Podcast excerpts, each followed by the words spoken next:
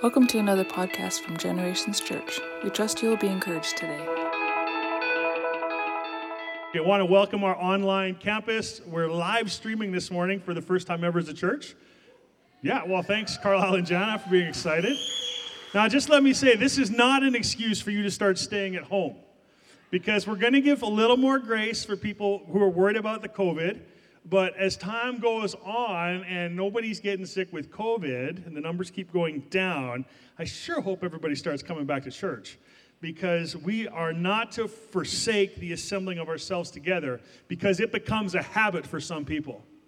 And when it becomes a habit for people, we, we live in isolation and we live in loneliness, and then we begin to live in insecurity and we begin to live in brokenness because it is good. You know, God commands a blessing when brothers come together in unity. And I just I want to draw your attention before we get into it this morning because there's been so much uh, unrest in our world today, especially in North America, uh, with uh, the Black Lives Matter movement, all these things. And here's what I want to say: what the enemy intended for harm, God has turned for good. And if you're paying attention in social media, the media, the liberal media, will not cover the revival that's happening right now in Minneapolis, Minnesota. But there are people by the hundreds and thousands being baptized and saved. There are churches lined up preaching the gospel. There is, there is unity. There is reconciliation between races going on. I mean, it is, it doesn't, I don't care what side of any argument, politically or socially, you find yourself on. Just know this what the enemy intended for evil, God has turned for good. This is the God we serve. With him, all things are possible. With him, all things can be accomplished according to his perfect will being lived out in our lives. And today, fathers, I'm going to talk to you. Now, now mothers, women, this is for you too. Um, and I'm sorry that we didn't get to have church together for Mother's Day. I feel like we all owe you one, like the whole world owes mothers a Mother's Day. Um, but today's Father's Day, so sorry for your luck. Um, and, uh, and I'm just gonna I'm gonna just share with you and throw a few thoughts at you today because we desperately need fathers in this world. Now, I don't, I don't care if that, if that bothers a, the feminist bone in your body. This morning, we're not talking about the social issues concerning women. Let me just say this wherever there are healthy fathers, women are elevated. Wherever there are healthy fathers, daughters are protected and free to do what is in their desire and will to do. Wherever there are fathers, children grow up in security and don't wind up in jail. Wherever there are fathers, you see, fatherlessness is the number one issue facing our world right now. And if you would just go on your own time and start looking up the statistics around fatherlessness, you might be surprised. We need to support men in this day and age who are stepping up and answering the call of God on their life to be spiritual and physical fathers to the world around them. All right? For those of you men who think I'm a father, everybody's got to pay me my dues, everybody's got to show me my respect. Listen, you're not a leader, and actually, you're not a real man yet if the only way for you to stay ahead of everybody else is flapping your arms and holding them back. Man, if you want to lead, get to the front and lead. Stay ahead. Lead. If your kids are growing faster than you spiritually, you need to grow faster spiritually. It's a simple equation. I didn't intend to say that, but I just, oh, come on. All right. I did intend to say it, I just hadn't planned on saying it. All right, happy Father's Day. That was my rant, and now three or four more. Um, when I think about myself as a father, the first word that comes to mind is the word unqualified. Anybody relate? yeah, just a few dads are going to put up their hands. At home, some dads are putting their hands. I hope the young men in our church who are in their teen years and nowhere near being fathers yet uh, are putting up their hand and realizing you are desperately unqualified to be a father. The only thing you have in terms of qualification, frankly, is an X and a Y chromosome. That's the qualification you're born into this world with. But the good news is, is there's more. So let me just talk to you about why I think I am unqualified. Um, you know, first of all, the mom has this wonderful opportunity between conception and birth to bond with a child. So mothering starts at conception and, and goes all the way through the rest of life for the mom. Okay? But for dads, fathering kind of starts at birth, except for that child does not care about us. That child does not want much from us. The only thing that child does is wants you to pat his back and then he smiles at you while he farts or she. That, that's being a father. It's not until the kids are like three, four, five, I don't know, 12 or 15, that they really start to like, Dad, I need something from you. And what do you need? Well, 20 bucks. That's kind of, that's, eh, not really. My, my kids need a great deal of nurturing from me, and, and I'm happy to give it to them. Uh, but you know, moms kind of get that, they get that head start with the baby, right? But us dads, and I want to tell you why I'm so um, unqualified. When Jacob was born, back in the year 2004, the year of our Lord, 2004, um, I was not very smart. I did not know or did not live the principle of rest out very well in my life. I, I didn't really take a Sabbath. I, I didn't know better, okay? And, uh, and frankly, my pastor should have told me, you know, you should stay home. But no, not me. Pastor Amy has Jacob by C section because his head was as big as a birth as it is today. All right? So he's an emergency C section. Amy is in the hospital for what, two, three, four days, five days after Jacob is born. On the sixth day, this is just before God took a break. Pastor Trav says, Let's take my wife and my brand spanking new firstborn son to Bible camp in a moldy old camper with no bathroom, but it did have air conditioning because I used a shop vac hose and my Ford pickup truck. Started the truck, ran the air conditioning, taped off the window, put the shop vac hose into the trailer. Redneck air conditioning, it worked great. So, Pastor Amy, recovering from a C section, is having to climb up into the overhead bunk, the cab over bunk, in this, in this thing. And, and I, I haven't even got to the unqualified part yet. I am in the kitchen dining area with, oh, I don't know, maybe 15, maybe 500 mothers and women gathered around my son and my lovely wife. And they're congratulating her and they're oohing and awing over Jacob because he really was cute back then. And, uh, and, and I decided that I would demonstrate to the world how tough my son was and how simple it was for the doctor to remove a child by cesarean section. So I, holding my sons in my arm, I said, You guys, you would not believe how crazy it was. Dr. Molnar, he cut her open and he said, Hey, get in there with that camera. And so I was trying to get in there with the camera. And he grabbed Jacob by the ankle and just pulled him out, which I literally reenacted right in front of all those women. I held up my six day old son by one ankle upside down. Now, I'm thankful to Jesus that I'm still alive today and here to tell you that story. Because there were 15 to 500 angry, angry church lady mamas who were going to murder me for what I'd done. Of course, Pastor Amy burst into tears. And at some point after that, I realized you are desperately unqualified right now to be a father. Uh, that's why Jacob is tall, in case you're wondering. Um, but listen, you maybe didn't do something that dumb, but we're all feeling unqualified. Let me bounce a few words off of you. And, and don't let this ruin Father's Day for you, but let me just bounce a few words. Expectation, grades, pass, passed over. Realization, ceiling, failure. Make it, fake it, authentic, short, missed it. Earn your stripes, never. Standard, proven, trustworthy, safe, dangerous, loser, winner, special, proud. I could go on. What these words are are stars in the galaxy of qualification. To be qualified, there are, it seems like a billion options of success and of failing. And we can either look at these words as glowing, gaseous balls of hot air or hot matter, or we can look at them as something to be aspired to or, or inspired by. But it really is both. Qualification and the fact that we are unqualified as fathers in so many ways sets an impossibly high standard for us.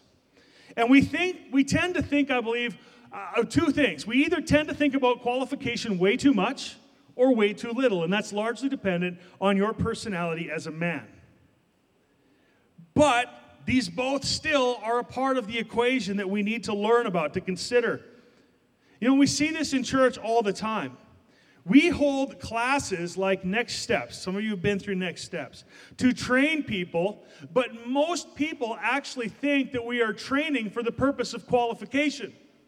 That's not why we train people. We train people so that you become familiar with and knowing and loving of our culture as a church. Qualification is an entirely different subject altogether. But we often confuse training with qualification. And that's why sometimes when we sit down, or nearly every time, when we sit down in pastoral or marital counseling with people, we're always seeing people on the defensive trying to prove that they haven't failed because they believe failure is about qualification more than it's about training. Understand this, please. God's word points out the fact that we have failed and fallen short of his perfect standard, but in no way is it a condemnation of us that cannot be recovered from. God's word, the Bible says this of itself, that the law is a teacher. And so, knowing that we've missed the standard is intended to teach us something, not prove to us again that we're defeated and unqualified. You see, and as we learn, we become qualified. What is the process of learning in the kingdom of God? Well, it starts with bending your will to Jesus. See, when I bend my will to Jesus, I enter the stage of qualification because I am now redeemed. And I'm on the journey because I have been made holy and I am becoming perfected. This doesn't change the fact that I am radically unqualified the whole time. Please hear this this morning, men. There's a difference in your life between training and qualification. And we are all being trained. As a result of this misunderstanding, many of us will try to answer or deal with this problem by fixing everything, and we tend to become overreaching perfectionists. We try to, we try to solve every problem. We try to, to strengthen every single area of weakness. We adopt a philosophy that assumes the secret to success must be the appearance of perfection or flawlessness, even to become superhuman. Now, if we're going to be honest as men, I think we all have a little bit of a desire in our hearts to be considered superhuman by our sons and daughters, don't we? Come on. We do. I love it when my boys want to take me, but there's that look in their eye that tells me they know they can't. And I, I love that. And I can't even use my right arm, but Jake and I could still whoop your butt in under two minutes. Well, maybe three. He's getting heavier too. We mistake training and qualification for things that they're not. We try to cover up rather than change. We try to alter rather than to be molded by the presence and the person of Jesus. You see, this creates a huge issue for us. And so, what does it mean for us when we when we realize that we're unqualified? Well, the short answer is this, and I'm going to get to some scripture in just a moment. But the short answer is this God has a different system of qualification than you and I do. See, we may be unqualified in all things concerning the laws and the perfection of God's word, but at the same time, because of Jesus' work at the cross, we are all qualified by His grace. We're qualified by His mercy, by His justice, by His goodness. Those are the things that qualify us according to God's system. So, the first thing we need to learn is that qualification is not up to me. And I don't know if you realize this, but that's true in life. If you become a tradesperson, what is your qualification? Does it come from you? No, it does not. It comes from an authority above you. Qualification can come from a consumer, from a customer. If they're willing to pay you for your work, you're qualified for the work. Now, if they don't want to pay you, you're perhaps underqualified. It's a pretty simple exchange, though, isn't it? So, I want us to realize a couple of things here this morning. And I think these three things I'm going to share with you right now can really be a part of changing your entire life if you actually buy in. They have, uh, they have a polarity that is opposite to the pattern of the world. You see, the pattern of the world is self improvement and self help and self this and self that. But what does the scripture teach men? You need to deny yourself if you want to stay qualified in God's kingdom. Jesus said it. You need to deny yourself and take up your cross. Follow me, bend your will to me. But here's the three things. First of all, God has an unconditional acceptance of you through Jesus Christ. See, God knows your true identity, the real you, and He loves you just as you are. So when God qualifies you, it's according to his unconditional goodness and unconditional knowledge of how he made you. You can't escape that. The second thing is is your acceptance of yourself must include your weaknesses. I've been paying a lot of money to a, a coach for months now, helping me to become self aware. See, because lots of us we're generous with our time. We're generous towards other people. We're very aware of others, but we are unaware of ourselves. And as a result, we become misaligned. And so we need to learn to accept ourselves, the self awareness to say, I realize that I'm falling short, but my best effort is still required. I realize that what I'm doing is not going to wind up being perfect at the end of the day, but that's not what it's about. It's about my obedience to the call of God in my life. The third thing is your acceptance of God's process of change. God's work in your life isn't meant to squelch, squash, or eradicate the real you, but rather to bring you into the fullness of who God always intended you to be. There's a huge difference between self help and God's help, isn't there? Self help brings me into the image of who I think I maybe should be. But God's help brings me into the image that He always knew I could be. The dream that was me in the heart of God can become real through the work of Jesus, through the work of the Holy Spirit in my life. And the same is exactly true for you. These concepts identify weakness, or these concepts are about identity, weakness, and change. I'm going to call them the trifecta of transformation. We can embrace identity and weakness and change and understand that that does not change my qualification in the eyes of God. I can walk out my life with a different meaning, a different purpose, and a different confidence.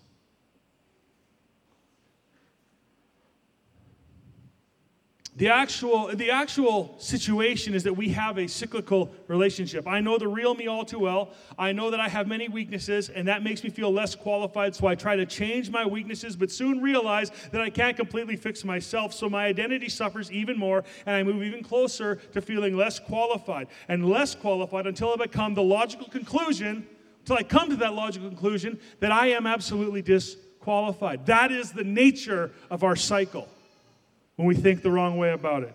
So much for self help. As long as you and I try to fix our lack of qualification by working harder to qualify, we will stay in that cycle of defeat. Let me say that again for you so you, so you learn this today. For as long as you and I try to fix our lack of qualification by working harder to qualify, we will stay in the cycle of defeat.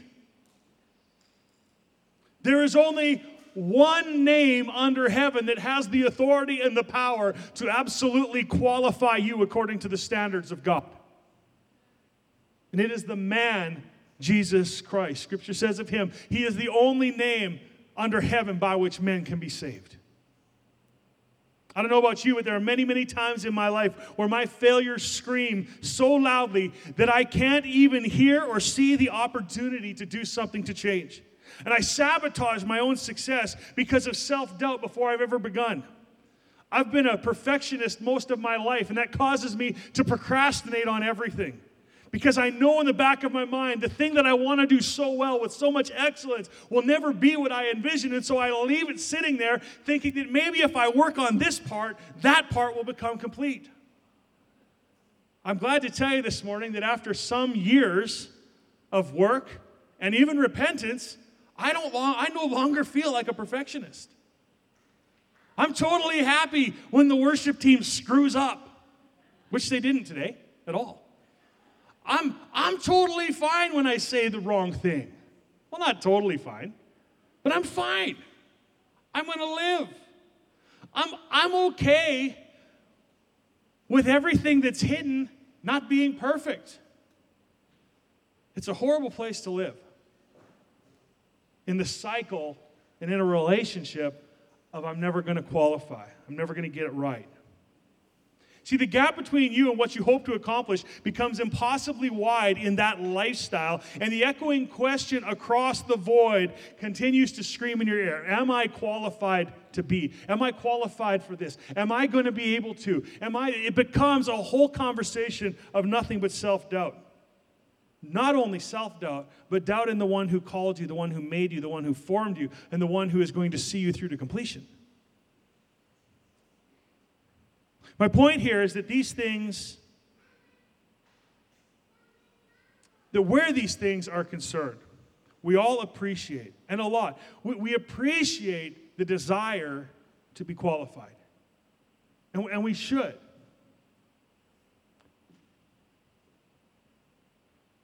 When, when we ask ourselves, Am I qualified to, I don't know, install a furnace in my home, to, to, to work with natural gas in my home? I mean, those are good questions because otherwise you'll blow your family up.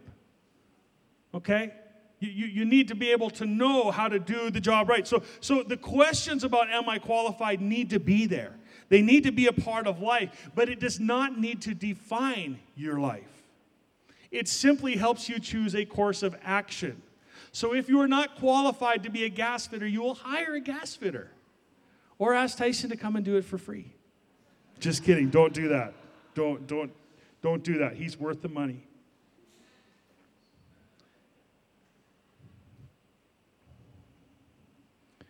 You see, we run into more problems when we get to the more personal, the more subjective initiatives in our lives. I, I want to get to, to the real good stuff in just a couple minutes here. Um,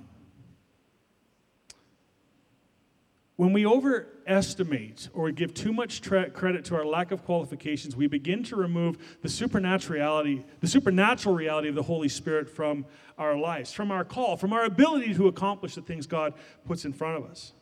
And when God wants us to do something beyond our abilities, all through Scripture, that is the key to success. So, why don't we live that way as men? See, we, we are way too satisfied to go through life as fathers doing the things we know we can do. When was the last time you stepped out and did something specifically that you did not know if you could do it? I, I'm willing to bet it's been a while for some of us. I think the reason why children are so brilliant is because almost every day of their life, between the ages of like zero to five, especially, they have to do something new every single day. And I think that's what makes them a little more godly than us. I think that's what makes them a little more a little more spiritually open and even if you will spiritually mature. You say, "Pastor Trav, how can a child be more spiritually mature?" I don't know. It's just Jesus said, "We all have to become like children to enter the kingdom of heaven." But I think it's because every day in the life of a child, there's a challenge to overcome something new that they've never seen before. And I want to say to you, as men, there are thousands, maybe even hundreds of thousands of issues and people and opportunities facing your life. But if you stay stuck in a mentality that says, I will only ever do the things I know I can do, I believe you will never achieve the thing God puts you on this earth to do.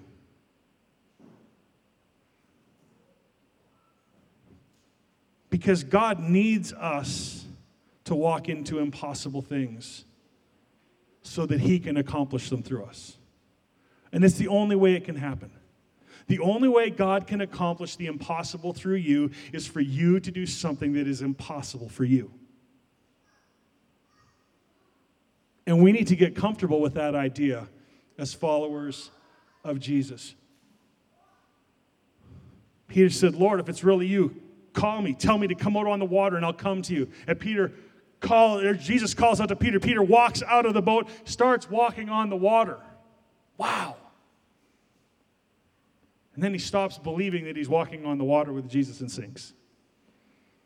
Because he was unqualified. But Jesus qualified him again. He grabbed him by the hand and they walked together back to the boat.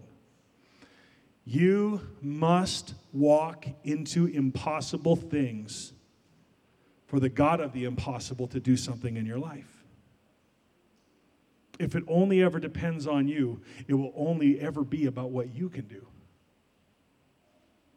Come on, I can't be rocking your world and hurting your feelings that badly. Who wants to step into something impossible? Come on, we live in an impossible world. If you're a white male Christian, heterosexual, you are the worst. I mean, the, the world literally just screams shame on you. Guess what? That's an impossible situation. And come on, men of God, I don't care what color we are, men need to step up and do the impossible thing to become a father to a fatherless generation. Um, here's my favorite catchphrase from this entire message today. You ready for this? This is it. This is where you make your note for the day. God cannot bless who you're pretending to be. You can try to keep doing what you're doing, but let me promise you, God will never be able to bless who you're pretending to be. God can only bless the real things. And I don't care what your issue is, I don't care what you're facing. You need to know this in your heart of hearts by the Spirit of God today. God cannot, it's not that He will not, it's that He cannot, in who He is, bless who you're pretending to be. In the book of Genesis, chapter 27, I'm just going to run through this pretty quick, but uh, Isaac was old. He had two sons, Esau and Jacob. And um, there was the issue, they were twins. Esau, older, literally by, by, by, by a length. Jacob came out holding on to the heel of Esau. And um, there was always a bit of uh, enmity. It was like it was like Jacob was trying to get to the front first. He just couldn't quite get there. You know, the, the lane got too narrow, if you will. And uh, he, he could not, he couldn't get out. But he came out grasping the heel. There's this enmity between them. And Isaac says in Genesis 27, chapter 2 Behold, now I am old, and I do not know the day of my death. Now then, please take your gear, your quiver, your bow, go out to the field and hunt some game for me, and prepare a savory dish. He's old. He wants his son Esau to go because you see what, what, what he's doing here, what Isaac is doing, is he's setting up the encounter to give the blessing, the birthright to Esau. So if you read the whole story in Genesis chapter 27, um, the, the, mom gets involved, and you know she's an interesting lady, but she basically uh, appears to like Jacob more than Esau, and helps him devise a plan to go out, get a goat, put fur on his hands to trick his father into giving him the birthright. Genesis 27, 29 to 24 says this, and Jacob said to his father, I am Esau, your firstborn, a liar. I have done as you told me. Get up, please sit, eat my game, so that you may bless me. Isaac said to his son, How is it that you have done this so quickly, my son? Because usually hunting takes a while. But going out into the backyard and killing a goat takes just a few minutes. And he said, Because the Lord God caused it to happen to me. Again, Jacob is a liar. I'm Esau, lie. Uh, it didn't take me long because God caused it to happen to me. Lie. Then Isaac said to Jacob, who thinking he was Esau, Please come close that I may feel you, my son, whether you are really my son Esau or not. So Jacob came close to Isaac his father, and he felt him and said, The voice is the voice of Jacob, but the hands are the hands of Esau. And he did not recognize him because his hands were hairy like his brother Esau's hands. So Isaac blessed him and then said again, Are you really my son Esau? And Jacob said, I am. Jacob is a lying sack of garbage. There are worse things we would say about him if it wasn't church. He's a liar, a trickster, a swindler. I can't imagine. I mean, I have lied to my parents, but I cannot imagine having the audacity to sit down and look my dad in the face and lie to him time and time and time again. I, don't understand that. You imagine Jacob's whole life looking over his shoulder, knowing the lies he told? You imagine the mental battle he must have been going through? And all those years when he, he was reformed, I mean, he totally deserved it when his uncle tricked him for seven years of work to marry the ugly daughter. Well, maybe she wasn't ugly, we don't know, but it wasn't the daughter that he wanted. He had to work another seven years for the one he did want. He deserved that. And in the middle of all the scathing accusations that come up against Jacob, for some reason, God chooses to qualify him. For some reason, God chooses to bless him. I'm sharing this part of the story with you because what you need to understand is God does not qualify you according to the perfection of your past, He qualifies you according to His will and your calling. It doesn't matter what you've done in your past. When God calls, calls, God qualifies. And if God has called and qualified you, don't worry about the rest. He will work on the perfecting part along the journey. God qualified that scumbag and made him the father of a nation, Israel even though, even though he was far from perfect and his track record disqualified him. What's amazing to me is that God qualified me too. And I know some of you, and I'm amazed that God qualified some of you. but you know what? It's the best part of the story. Because it's where everything can begin to change. 2 Corinthians 12, 9 and 10 says, He has said to me, My grace is sufficient for you, for power is perfected in weakness. Most gladly, therefore, I will rather boast about my weaknesses, so that the power of Christ may dwell in me. Therefore, I am well content with my weaknesses and, my, and with insults, with distresses, with persecutions, with difficulties. For Christ's sake, when I am weak, then I am strong. How many of us are really okay with that? I'm sorry to tell you, it's the only truth that matters. It's the only truth that matters. The grace of Jesus is sufficient. His power will only be perfected in your weakness. The choice you and I have is how we will embrace that opportunity to become like Jesus to be conformed to the image of the Son of God, to have His mind, to have His character. Our world needs fathers like never before. Every man in this room, if your chromosomes don't match, there's not a lot of options. But if your chromosomes don't match, you are already pre qualified to father. Now, I know that some of you will not have children. Some won't because they can't, some won't because they won't. But it doesn't change the need and it doesn't change the opportunity for human beings who are XY chromosomed to father. I have watched teenage boys act the part of father to seven year old boys. And you want to know what happens? Seven year old boy's life is changed because you don't need to be 50 years old to become qualified. Every one of us has the father heart of God in us. Even women have the father heart of God in them and therefore are qualified to minister as such.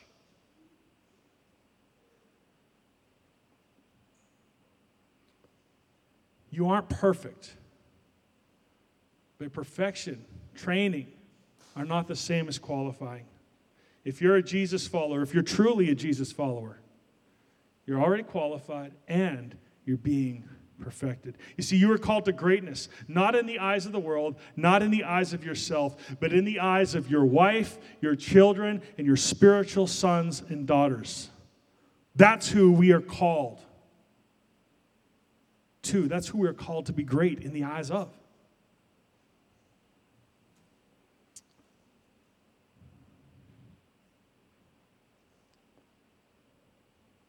Just imagine for one minute with me, with me as we close today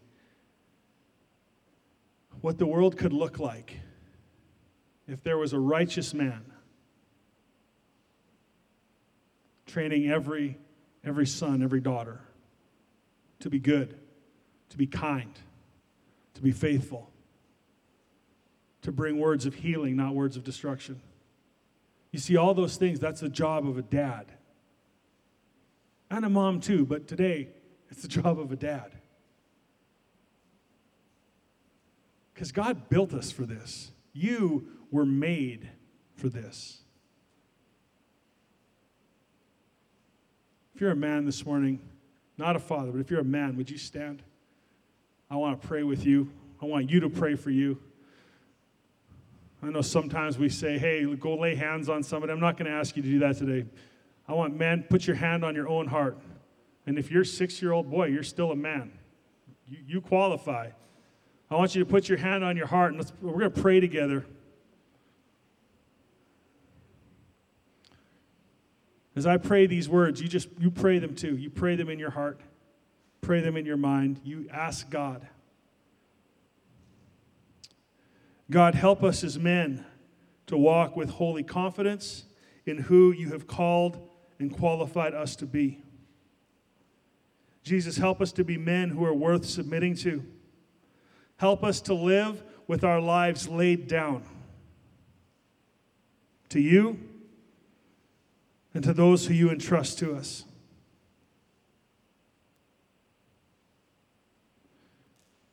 Jesus, help us to hear your Holy Spirit teach and train us.